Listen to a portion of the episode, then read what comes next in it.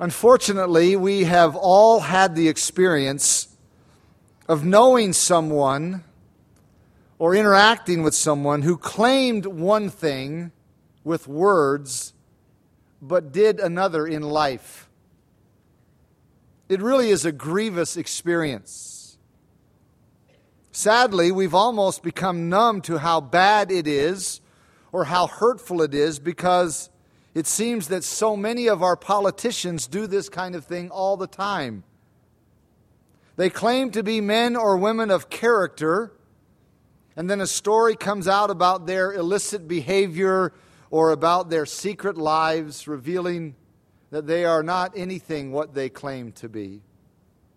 They claim to be men or women who want the best for their state or their community or their country or their constituents. And then a story comes out about their dishonesty or their activities of legally padding their own bank accounts. We've seen this so many times that it is hardly even news any longer. But that isn't the worst kind of inconsistency, not by a long shot. The worst kind of inconsistency is when we as Christians claim one thing, but we do another. For example, we call ourselves Christians, but we don't keep our word when we give it to people. We call ourselves Christians, but we use foul and coarse language. We call ourselves Christians, but we don't pay our bills when people do work for us. We call ourselves Christians, but we tell and laugh at the same dirty, filthy jokes as unbelievers. We call ourselves Christians, but we lie on our income tax form or in other financial matter, matters because it's for our own benefit. We call ourselves Christians, but we don't give an honest day's work for a day's pay. We call ourselves Christians, but we watch the same immoral shows that unbelievers watch, and we listen to the same immoral music as unbelievers. We call ourselves Christians, but we lose our temper and blow up at people when we're at work or at school or at home or during athletic competition or in other arenas of life. Beloved, those are the worst kind of inconsistencies imaginable. Because when we call ourselves Christians and our lives don't back it up, then we are a turnoff to others regarding the Lord Jesus Christ Himself. And that is serious business. I can't even begin to think of words to use to tell you how serious that is. Don't do that. Don't do that. If you are going to do those kinds of things and others like them, please do not call yourself a Christian, even if you are one. Do the Lord a favor and don't tell others that you are a Christian and don't tell others that you go to church. You cause more damage than you can imagine. Now, don't misunderstand what I'm saying. I am not suggesting that if you claim to be a Christian, then you have to be perfect. You have to be flawless. That's, that's impossible this side of eternity. We all have flaws. We all have weaknesses. We all have shortcomings. And people are generally understanding of that and usually accepting of that. They know we all have feet of clay. What I'm talking about is blatant contradictions. I'm talking about glaring inconsistencies. For example, I talked with a man recently who bumped into a guy from our church at an airport, and they began to have a conversation. During the course of the conversation, this guy from our church began to use language that was utterly foul and crude. Now, this guy would never talk like that in church. But for whatever reason, he felt completely comfortable talking like that at an out of town airport. Here's another example. A while back, I was talking with a businessman from our community who had done work for four different people in our church who, as of that time, had not bothered to pay. Hopefully, it's changed since then, but I don't know. What I do know is how wrong those kinds of behaviors are and how damaging it is when it is done by people who let others know that they are Christians and who let others know that they are church attenders. This is a very serious issue to God, and He addresses it often in His Word. He addresses the common practice of saying one thing but doing another. The text to which we come this morning is one such passage. Let's turn together to 1 John chapter 2 as we resume our consideration of this powerful little letter of the New Testament. 1 John chapter 2. Please follow along as I read verses 6 through 11, though we've covered several of these verses already. I want to get the context back into our minds and in our thinking. 1 John chapter 2 verse 6. He who says he abides in him ought himself also to walk just as he walked. Brethren, I write no new commandment to you, but an old commandment which you have had from the beginning. The old commandment is the word which you heard from the beginning. Again, a new commandment I write to you, which thing is true in him and in you, because the darkness is passing away and the true light is already shining. He who says he is in the light and hates his brother is in darkness until now. He who loves his brother abides in the light, and there is no cause for stumbling in him. But he who hates his brother is in darkness and walks in darkness and does not know where he is going because the darkness has blinded his eyes. Last Lord's Day, we focused our attention on verses 7 and 8, where John begins to address the all important issue of love. He reminds his readers that the commandment to love is an old commandment because it goes all the way back to Hebrew Scripture, or we usually use the phrase the Old Testament. It goes all the way back to Hebrew Scripture and all the way back to the ministry of Jesus. Now remember, John is writing these words some 50 to 60 years after the ministry of Jesus. So he is saying, as he reminds the readers of the importance of love, I'm not writing anything new to you. This goes all the way back to Hebrew Scripture, it goes all the way back to the ministry of Jesus. Back in Leviticus 19:18, God had told his people Israel, "You shall love your neighbor as yourself."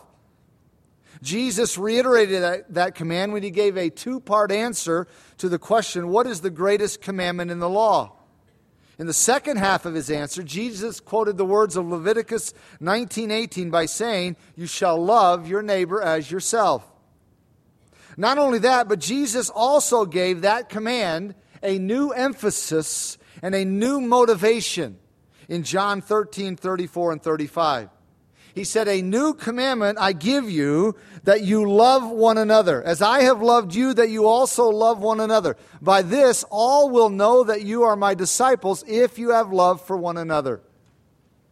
So the old command is also, in some senses, a new commandment. The commandment to love is not completely new, but Jesus did give it a new emphasis, and Jesus did give it a new motivation. Jesus said that we are to love like he loved, and that this kind of love would be the hallmark of those who belong to him.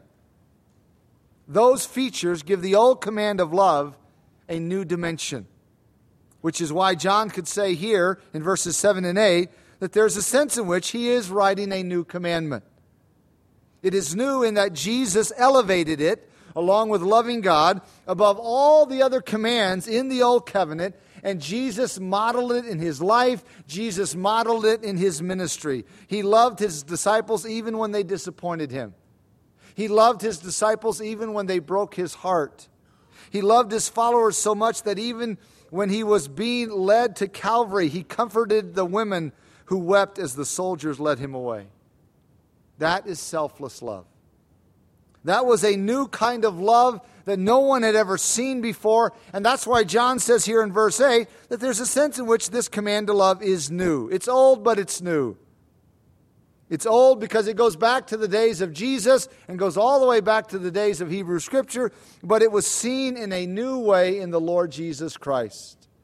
He emphasized it in his life, he elevated it in his ministry. John saw that.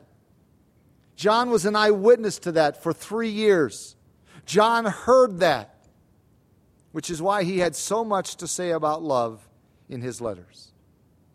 Notice how he elaborates on the subject in verse 9. He writes, He who says he is in the light and hates his brother is in darkness until now. The Christian, the child of God, who claims to be walking in the light, who claims to be doing well spiritually, but doesn't love his brother or sister, is a Christian who is deceiving himself. He's walking in darkness. Surely you know it is possible for a child of God who has been enlightened by the gospel to make choices that are inconsistent with the light, to do things that are inconsistent with the light. Just because we belong to the Lord and have been enlightened by the gospel doesn't guarantee that our actions are always consistent. It would be nice if that were a guarantee. It's not a guarantee. You and I have done things in life, we have said things, we have made choices that are inconsistent with our position as children of light. That's why Ephesians 5 8 says, For you were once darkness, but now you are light in the Lord, so walk as children of light. Ephesians 5:11 says, "And have no fellowship with the unfruitful works of darkness." Don't participate in the unfruitful works of darkness. The obvious assumption of those two statements is that it is possible for us as children of light to engage in unfruitful works of darkness or to walk in darkness. That's a distinct possibility for any of us. The Christian who believes otherwise is deceiving himself. If you think that because you are a Christian, because you have received Jesus Christ, because you have been born from above, if you think that that automatically guarantees that you will always live life like you're supposed to, then you haven't read the Bible. You haven't read the New Testament. The New Testament is filled with exhortations to us to live lives that are pleasing to the Lord, which clearly means that it is possible for us to live lives that are not pleasing to the Lord. Now, it's bad enough when we do things that are not pleasing to the Lord. But it's even worse when we do that and we claim that everything is right between us and the Lord. We claim that everything is fine. That's what John is addressing here. Notice how he words it in verse 9. He who says he's in the light, he claims one thing. He claims to be walking in the light. He claims to be doing well spiritually. He says he is in the light, but he hates his brother. He's in darkness even until now. John knew, as does every perceptive pastor, that Christians sometimes feign spirituality while engaging in acts of disobedience when we are making choices that are not pleasing to the Lord, when we are doing things that are not right, when we are holding or harboring attitudes that are not okay, we have the tendency to practice self denial to convince ourselves and to convince others that we are doing just fine spiritually.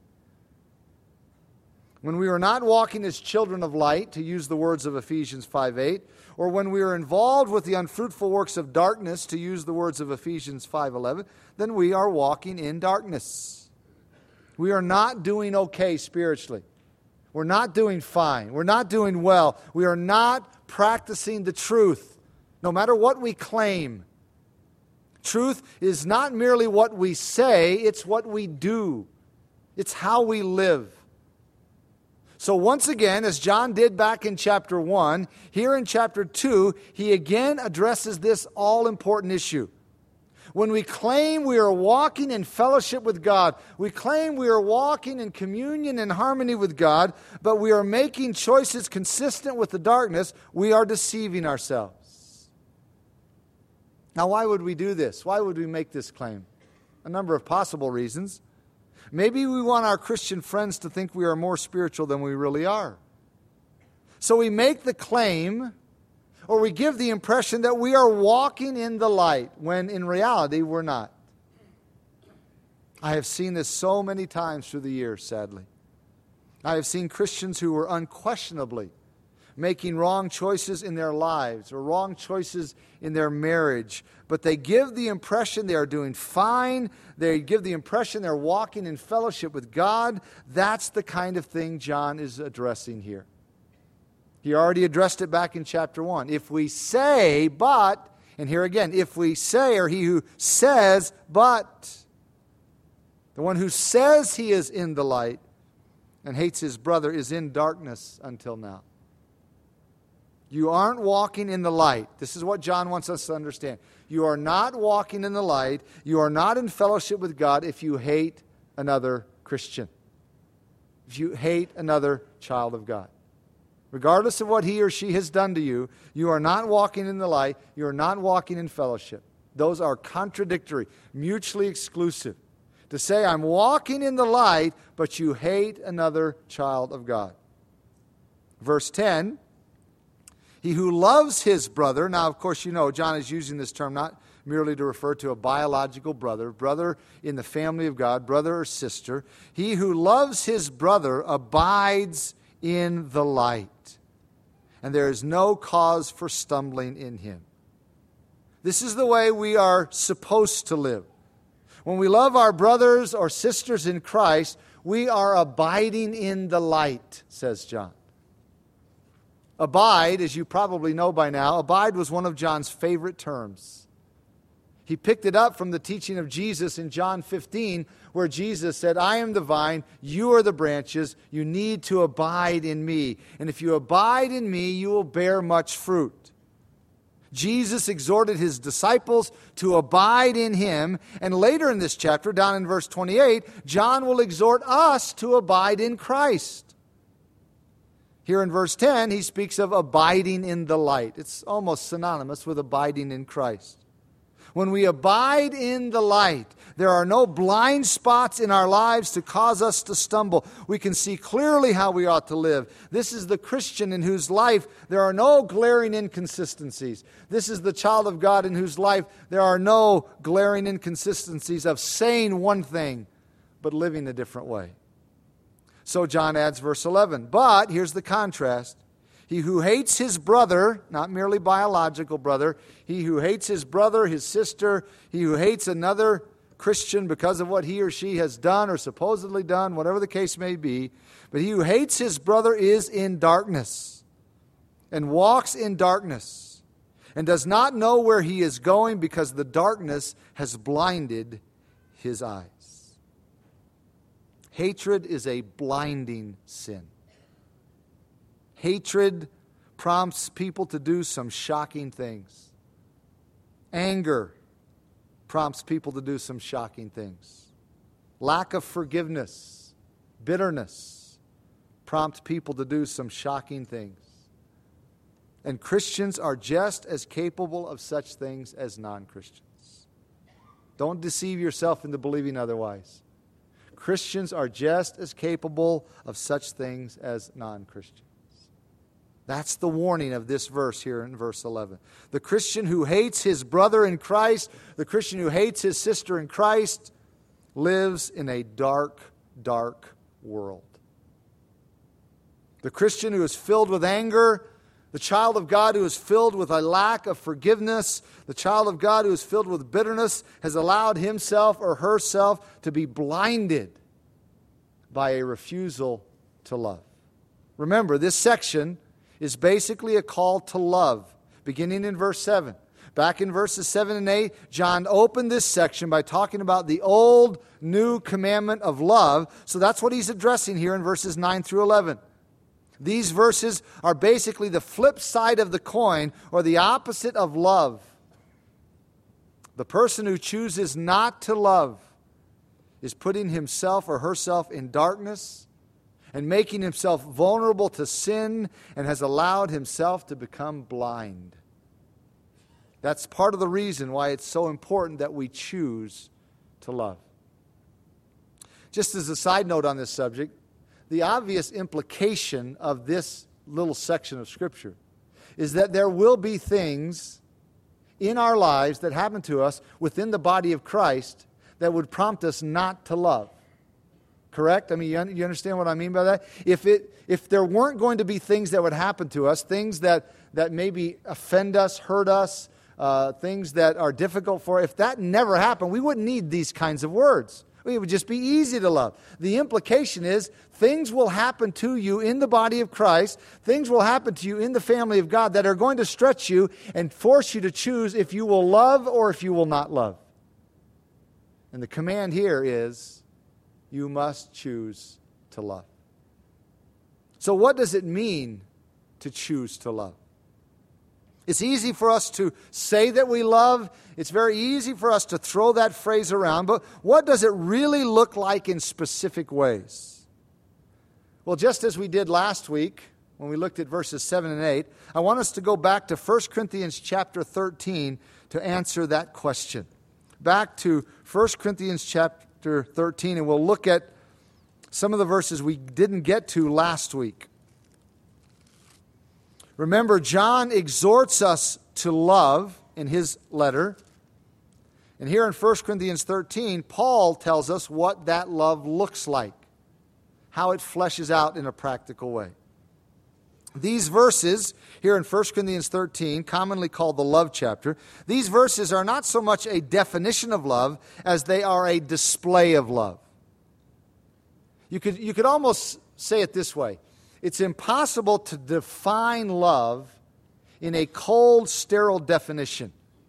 And there's a sense in which to try to do so cheapens the essence and quality of love. The best way to define love is to describe what it looks like when it is fleshed out in a practical way. That's what we have here in verses 4 through 7. Although our English translations make it appear that most of these descriptions of love are adjectives, in the Greek text, they're actually verbs. There was a popular song not too many years ago, contemporary Christian song, called Love is a Verb. That is exactly right from this passage. Love is a verb.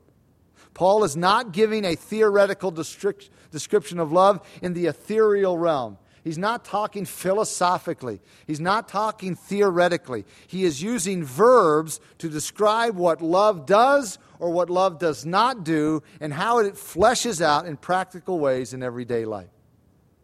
Now, we looked last Lord's Day at verses 4 and 5, so notice what the description looks like as it continues. Verse 6 Love does not rejoice in iniquity, but rejoices in the truth. Now, grasping this verse takes a little more thinking than what was needed in verses 4 and 5. It's, it's easy to see why Paul would say love is patient and love is kind and love does not envy, love does not seek its own. We commonly think of love in those terms. We often think of love in that way. So we can probably relate more to verses 4 and 5, at least initially, but what does Paul mean by the phrase, love does not rejoice in iniquity? If we remember that our ultimate responsibility is to love God with all of our heart, soul, mind, and strength, and to love our neighbor as ourselves, then that will give us some insight into the reason why Paul says love does not rejoice in iniquity. Iniquity is an affront to our thrice holy God, and iniquity destroys people's lives. Therefore, if our love is what it ought to be, if we really love, if we really love God, we will really love others, we won't rejoice in iniquity. Iniquity is something to be despised, not rejoiced in. But there are many times when people, maybe even ourselves, rejoice in iniquity. Now, when you first hear that, you might say, no, I don't think I do that. So let's give some examples. What does it mean to rejoice in iniquity? What does it look like? Here's one example. There are many people who brag about their sin as if it is something to be proud of. I'm sure you've heard people say, probably even heard Christians say, you know what I did? I did this and this and this and this. Others will say, I gave him a piece of my mind. Or I told him where to go. I told him where to get off. Some men brag about sin because they think it proves their masculinity. Some women brag about sin because they think it proves their craftiness. Some teenagers brag about sin because it earns them acceptance among their peers. People brag about their sin because they think they are really something for being able to do what they did without any apparent consequences. Many years ago, Eternity magazine had an article about Ernest, uh, Ernest Hemingway. It's when he was alive, he was the focus, the feature of this article. In the article, he asserted that people can sin and get away with it without having to worry about consequences. He also said that the old idea of the prudishness of sin and the Victorian fundamentalist viewpoint that there are consequences of sin was a bunch of baloney. The article went on to say that Hemingway was living proof of the fact that you can sin and get away with it, and that there are no consequences, no ramifications, no implications in life. Interestingly, 10 years later, to the very day that the article was written, Hemingway took a gun and shot himself in the head. He rejoiced over sin only so long. But that's not the only way people rejoice in iniquity. We can also be guilty of rejoicing in the iniquity of others. This is why a lot of people buy newspapers and especially gossip magazines. They are fascinated with the sins of other people. Many who read those stories are not merely reading news, they are living the sins of other people vicariously. They are excited to read about what others are doing and others are experiencing. That's rejoicing in iniquity. Another aspect of rejoicing in iniquity is when we are glad to hear about the sins of people we don't like. We're glad to hear about the sins of people against whom we are holding a grudge. We want to hear that. That's the wrong heart attitude. That's rejoicing in iniquity. Another way to rejoice in iniquity is to be glad about other people's sins, even if we hold nothing against them, but just to be glad because it makes us look better than them. Of course, we would never rejoice externally. We would never be so blatant and obvious. We would only rejoice in the secretness of our own hearts, but that's not love. Another way we are guilty of rejoicing in iniquity is by the sin of gossip. Some people love to talk about the faults and sins of others. Love does not rejoice in iniquity. Therefore, love is not happy to hear about other people's faults. Love is not happy to hear about other people's sins. And love certainly isn't happy to pass it on to others. Iniquity is an affront to our thrice holy God, and iniquity destroys people's lives. Therefore, if our love is what it ought to be, then we will not rejoice in iniquity. The flip side of the coin is the next phrase in verse 6. It says, But, by contrast, love rejoices in the truth. Instead of rejoicing in iniquity, love rejoices when truth is taught, when truth is held up, and when truth is lived in life. Beloved, it is so crucial, especially in our day and age, to understand that love and truth are not antithetical. Love and truth are not opposites. That's the philosophy behind the ecumenical movement. The ecumenical movement is the movement within Christianity that says we need to break down all the doctrinal walls, all doctrinal barriers, and simply love each other in the name of Jesus. That might sound good, but what it is actually saying is this we need to throw out truth because truth is divisive. Therefore, we need to throw out truth and just love each other. I cannot, I cannot tell you how pervasive that thinking is today in society and even in the church as a whole. But listen, that is not love. Love rejoices in and with the truth. There are people who claim to love God. There are people who claim to love Jesus, but they live a life that is contrary to the truth of God's word, contrary to the truth of God's commandments. That is not love, no matter what they think. That is not love.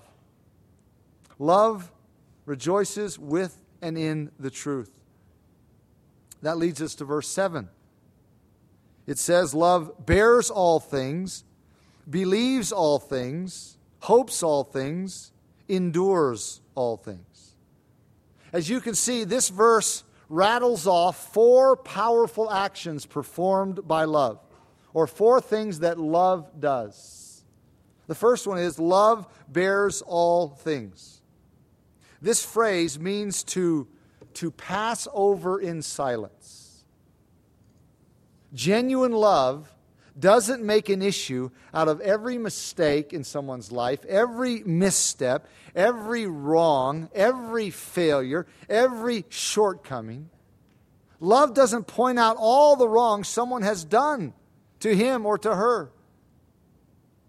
You know, there are people who violate this in their marriage and they wonder why they don't have a good marriage. Listen, God did not bring you into your marriage to point out every mistake, every misstep, every wrong, every failure, every flaw, every shortcoming in your spouse. That's not love. If that's the way you function in relationships, then don't be surprised if you don't have good relationships. Love doesn't behave that way. Love doesn't act that way. Love bears all things. That is, love is willing to go the extra mile to pass over in silence the offenses of other people. This is what 1 Peter 4 8 is referring to when it says, Love covers a multitude of sins. Proverbs 10 12 says, Hatred stirs up strife, but love covers all wrongs. Love is not looking for wrongs. Love is not quick to see wrongs. Love is not quick to notice wrongs. And whenever possible, love will go the extra mile to pass over in silence the offenses of others. That's what love does, it bears all things. The next phrase says, Love believes all things. This simply means that love believes the best in others. Love is not suspicious. Love does not assume the worst. Love gives the benefit of the doubt to the other person. Now, this does not mean, please hear me, this does not mean love is blind, as the saying goes. No. It's, in a sense, almost the opposite. Loving others doesn't mean we don't see wrongs. It doesn't mean we don't see weaknesses. We do see them. It's, love is not blind, but we extend grace to people we love. We see them and yet still extend grace. Believing that even when wrong is manifested or, or weakness is manifested, the person will learn from it, the person will turn from it, the person will grow from it. That's what love does. The next phrase in verse 7 says, Love hopes all things. This is a natural extension of the last phrase. Love believes the best about the other person. Love gives the benefit of the doubt, but frankly, honestly, there are times when the facts are that the other person isn't living in such a way to give us reason to believe a lot of good. What do we do then? We hold on to hope. We hope. When you really love someone, you don't give up on him. You don't give up on her. You continue to hold out hope. If we really love someone, we don't write him off as being unsalvageable or her, we don't write her off as being unsalvageable. We continue to hold out hope. As someone has well said, love refuses to take failure as final. But that can be an agonizing way to live at times. You know that. You have friends, family members who are living in such a way that it's just heartbreaking to you and you want to believe the best, but the facts are you can't believe what isn't true. So you hold out hope and you, you refuse to take failure as final, and that is an agonizing way to live. If you love someone who is not doing well, and you continue to hold on to hope, that can be painful to endure. Week after week, month after month, year after year. That's why the last phrase in verse 7 says, Love endures all things. Love endures the pain of disappointments. Love endures the pain of wounds, the pain of sins, the pain of hurts, and a host of other things. That's why the phrase says, Love endures all. It doesn't just endure little annoyances. It doesn't just endure minor annoyances. It endures mistreatment. It endures unfair treatment. It, en- it endures brokenheartedness and many other kinds of letdowns. That's what love does. Love stretches as far as it can, and love endures as far as it should go. So, John, under the inspiration of the Holy Spirit, in his letter commands us to love. He says this is nothing new, goes all the way back to Hebrew scripture, goes all the way back to the ministry of Jesus. It's new in that the way Jesus elevated it and the way Jesus modeled it. So don't forget the old new commandment to love. He tells us to do it. Here in 1 Corinthians 13, the Holy Spirit, through the Apostle Paul, tells us what it looks like. It is said that in a churchyard near the old village of Leamington, England, there stands a tombstone with the following inscription Here lies a miser who lived for himself and cared for nothing but gathering wealth. Now, where he is or how he fares, nobody knows and nobody cares. In contrast, there's a plain tombstone at St. Paul's Cathedral in London with an inscription that reads Sacred to the memory of General Charles George Gordon, who at all times and everywhere gave his strength to the weak, his substance to the poor, his sympathy to the suffering, and his heart to God. How is your epitaph going to read when you're gone? Will you be remembered as a person who loved others or a person who loved self? Will you be remembered as a person who said one thing but did another? Will you be remembered as a person who claimed one thing but lived in a different manner? The Holy Spirit of God says to us this morning don't say it, show it. Don't say it with your words, show it in your life. Let's bow together as we close in prayer. As you bow your head, close your eyes to contemplate and meditate upon what you've seen in God's Word this morning. These statements from Scripture are probing, to say the least. They are convicting in our hearts if we are at all receptive. And so take a moment or two just to reflect and ask the Spirit of God to search your heart. And as you have maybe been convicted as I was going through this, ask the Spirit of God for the strength, the grace to be more what we are called to be as people of God. If there are areas in your life of glaring inconsistency where you say one thing, you claim one thing, but you live in a completely different manner, you need to confess that to the Lord as sin. Confess it to Him as something that is damaging to His reputation. If you claim to be a Christian but misrepresent Him so, so glaringly. And then, after confessing it as sin and seeking God's forgiveness, then ask God for the strength to live like you claim or like you say with your words. If we have been receptive at all this morning, if we have been willing to hear at all, then surely the Spirit of God has spoken to our hearts in one way or another. So let's ask the Lord to seal that to our hearts, to change us, to enable us to make changes, to be what we should be. Now, if you're here today without a relationship with Jesus Christ, don't get the idea that you need to sort of clean up your life and get things in order. No, what you need to do if you don't know Jesus Christ is you need to surrender your life to Him. You need to ask Him to come into your life, to forgive you of your sins, to be your personal Lord and Savior. Tell Him you want to give Him your life, you want to live for Him. That's the starting point. And then when, once you come to know Christ, He will begin the process of changing you in remaking you to be more like Him. Father, thank you for how very direct, how specific, how relevant, how applicable your word is to our lives. If we will just listen, if we will just be open and receptive. And as we have looked this morning at the all important subject of love, once again, surely we, if we will be honest, we all fall short. We see that, we recognize it. And so we want to be strengthened to be more like you've called us to be.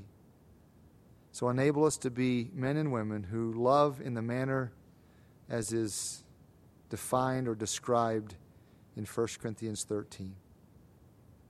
And Father, I do pray for anyone here in our midst who maybe is a, a genuine child of yours, a true believer, true Christian, but says one thing and then lives another out in the community.